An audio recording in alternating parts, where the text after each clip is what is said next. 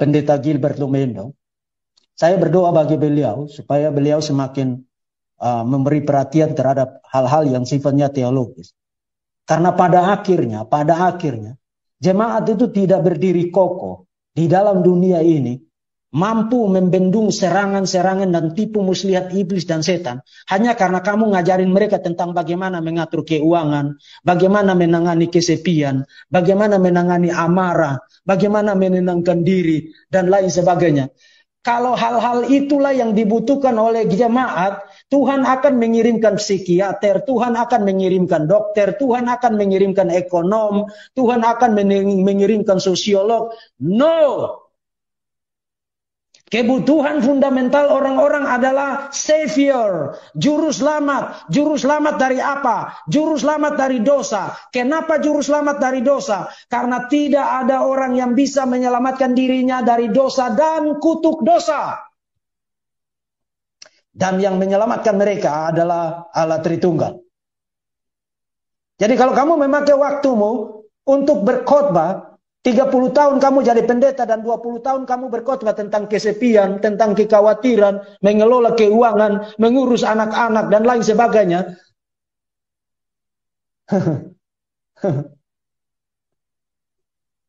Betapa kasihannya pelayananmu. Betapa kasihannya pelayananmu. Karena bukan itu yang dibutuhkan oleh orang-orang. Yang paling dibutuhkan oleh orang-orang adalah Injil Tuhan Yesus Kristus. Setiap kali firman diberitakan dan kalau Injil tidak diberitakan, maka you sedang mengkhianati Kristus. Injil harus diberitakan. Setiap kali seorang pemberita firman membuka mulutnya. Sebab Injil itulah yang menyelamatkan mereka dari dosa dan maut. Karena Injil adalah kekuatan Allah, the power of God for salvation, untuk keselamatan. Mereka hari ini bisa menangani kekhawatiran mereka, bukan berarti minggu depan mereka tidak khawatir lagi. Hari ini mereka bisa mengelola keuangan mereka dengan baik, bukan berarti, bukan berarti tahun depan mereka tidak boros.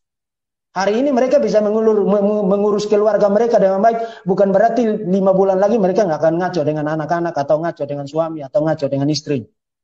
Jadi Yung memberi perhatian untuk hal-hal yang remeh-temeh di dalam kehidupan orang ketika substansi kebutuhan fundamental dari orang-orang untuk mereka dengar dari mimbar tentang tentang keseriusan, maha seriusnya dosa dan tentang kebutuhan terbesar dari manusia akan kasih karunia Tuhan, anugerah Tuhan di dalam Yesus Kristus yang diterima melalui pekerjaan Roh Kudus, karya Allah Tritunggal bagi hidup dan keselamatan mereka. Kalau itu tidak engkau beritakan setiap kali engkau membuka mulutmu di atas mimbar, engkau adalah pengkhianat Kristus.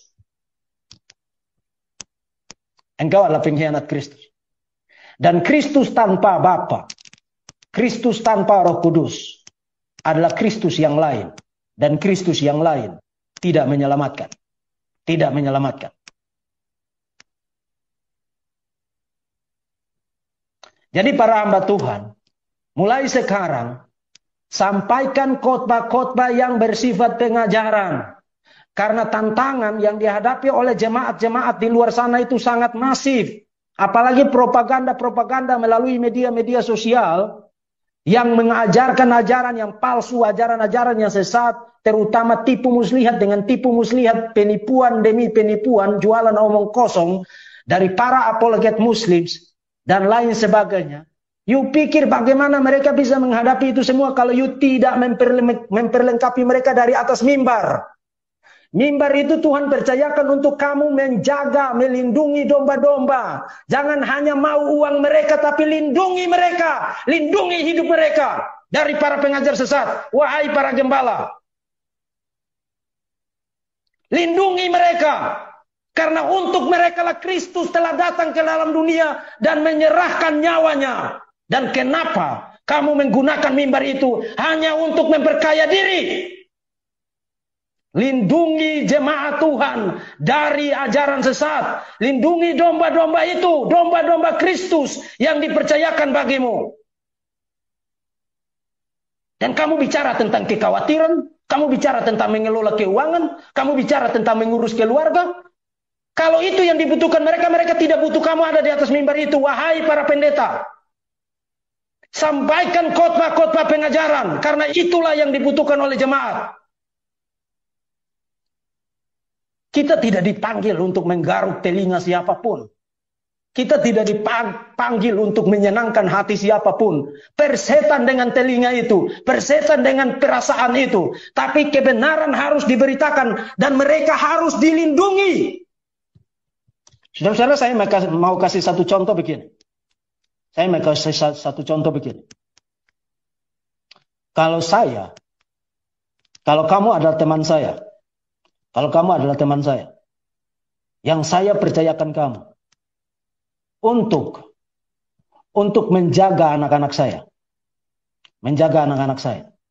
Kemudian ketika anak-anak saya dirampok, dipukuli, diperkosa, dibawa ke satu tempat di mana mereka di, di, dicekoki dengan berbagai macam hal-hal yang jahat. Dan kamu diam saja. Sementara kamu sibuk bicara tentang, oh jangan ribut, jangan nakal, pakai pakai baju yang benar, pakai celana yang benar. Orang pertama yang akan saya cari adalah kamu kamulah orang pertama yang akan saya cari dan akan saya hajar duluan adalah kamu. Begitu juga dengan Tuhan Yesus. Saudara-saudara, para gembala, para hamba Tuhan, para teolog, para pendeta, para pemberita firman. Jemaat-jemaat itu, jemaat-jemaat itu, ketika sedang dirongrong oleh ajaran sesat, lalu kamu diam saja, dan atas nama relativisme, atas nama postmodernisme, atas nama menjaga perasaan, lalu kamu bilang, oh tidak perlu bilang orang sesat, mari kita singing kumbaya, yang penting kita aman-aman saja. Ketika Yesus datang kembali, kamulah orang pertama yang akan diminta pertanggungjawaban oleh Yesus. Dan kamu akan membayarnya dengan harga yang genap. Kamu pikir ini soal perasaanmu? Kamu pikir ini soal kenyamananmu? Kamu pikir ini soal zona nyaman supaya kita tidak usah ribut? No, ini soal pengantin Kristus yang dibeli dengan harga yang mahal. Darah anak domba Allah tercurah di atas Kalvari, mati secara memalukan dan hina dan dipercayakan untuk digembalakan oleh kamu dan kamu sibuk bicara tentang hal remeh-temeh. Kemudian mereka membeli doktrin di Facebook, membeli doktrin di YouTube, membeli doktrin di media-media sosial, dan mereka mempercayai hal-hal yang absurd, hal-hal yang salah, hal-hal yang menyesatkan mengenai Tuhan, dan kamu bilang mari kita tidak usah menyinggung perasaan mereka.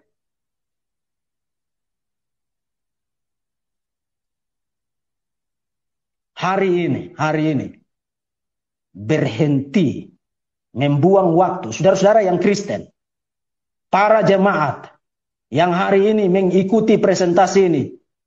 Kalau gembalamu, hamba Tuhanmu, hanya sibuk dengan khotbah-khotbah praktis, yang meskipun dia tidak kasih tahu kamu, kamu sudah tahu. Mari kita saling mengasihi. Semua orang sudah tahu itu. Jangan suka, uh, jangan mencuri. Semua orang sudah tahu itu. Jangan korupsi. Semua orang sudah tahu itu. Kalau hamba Tuhanmu sibuk dengan itu, tarik dia turun dari atas mimbarnya dan suruh dia bertobat.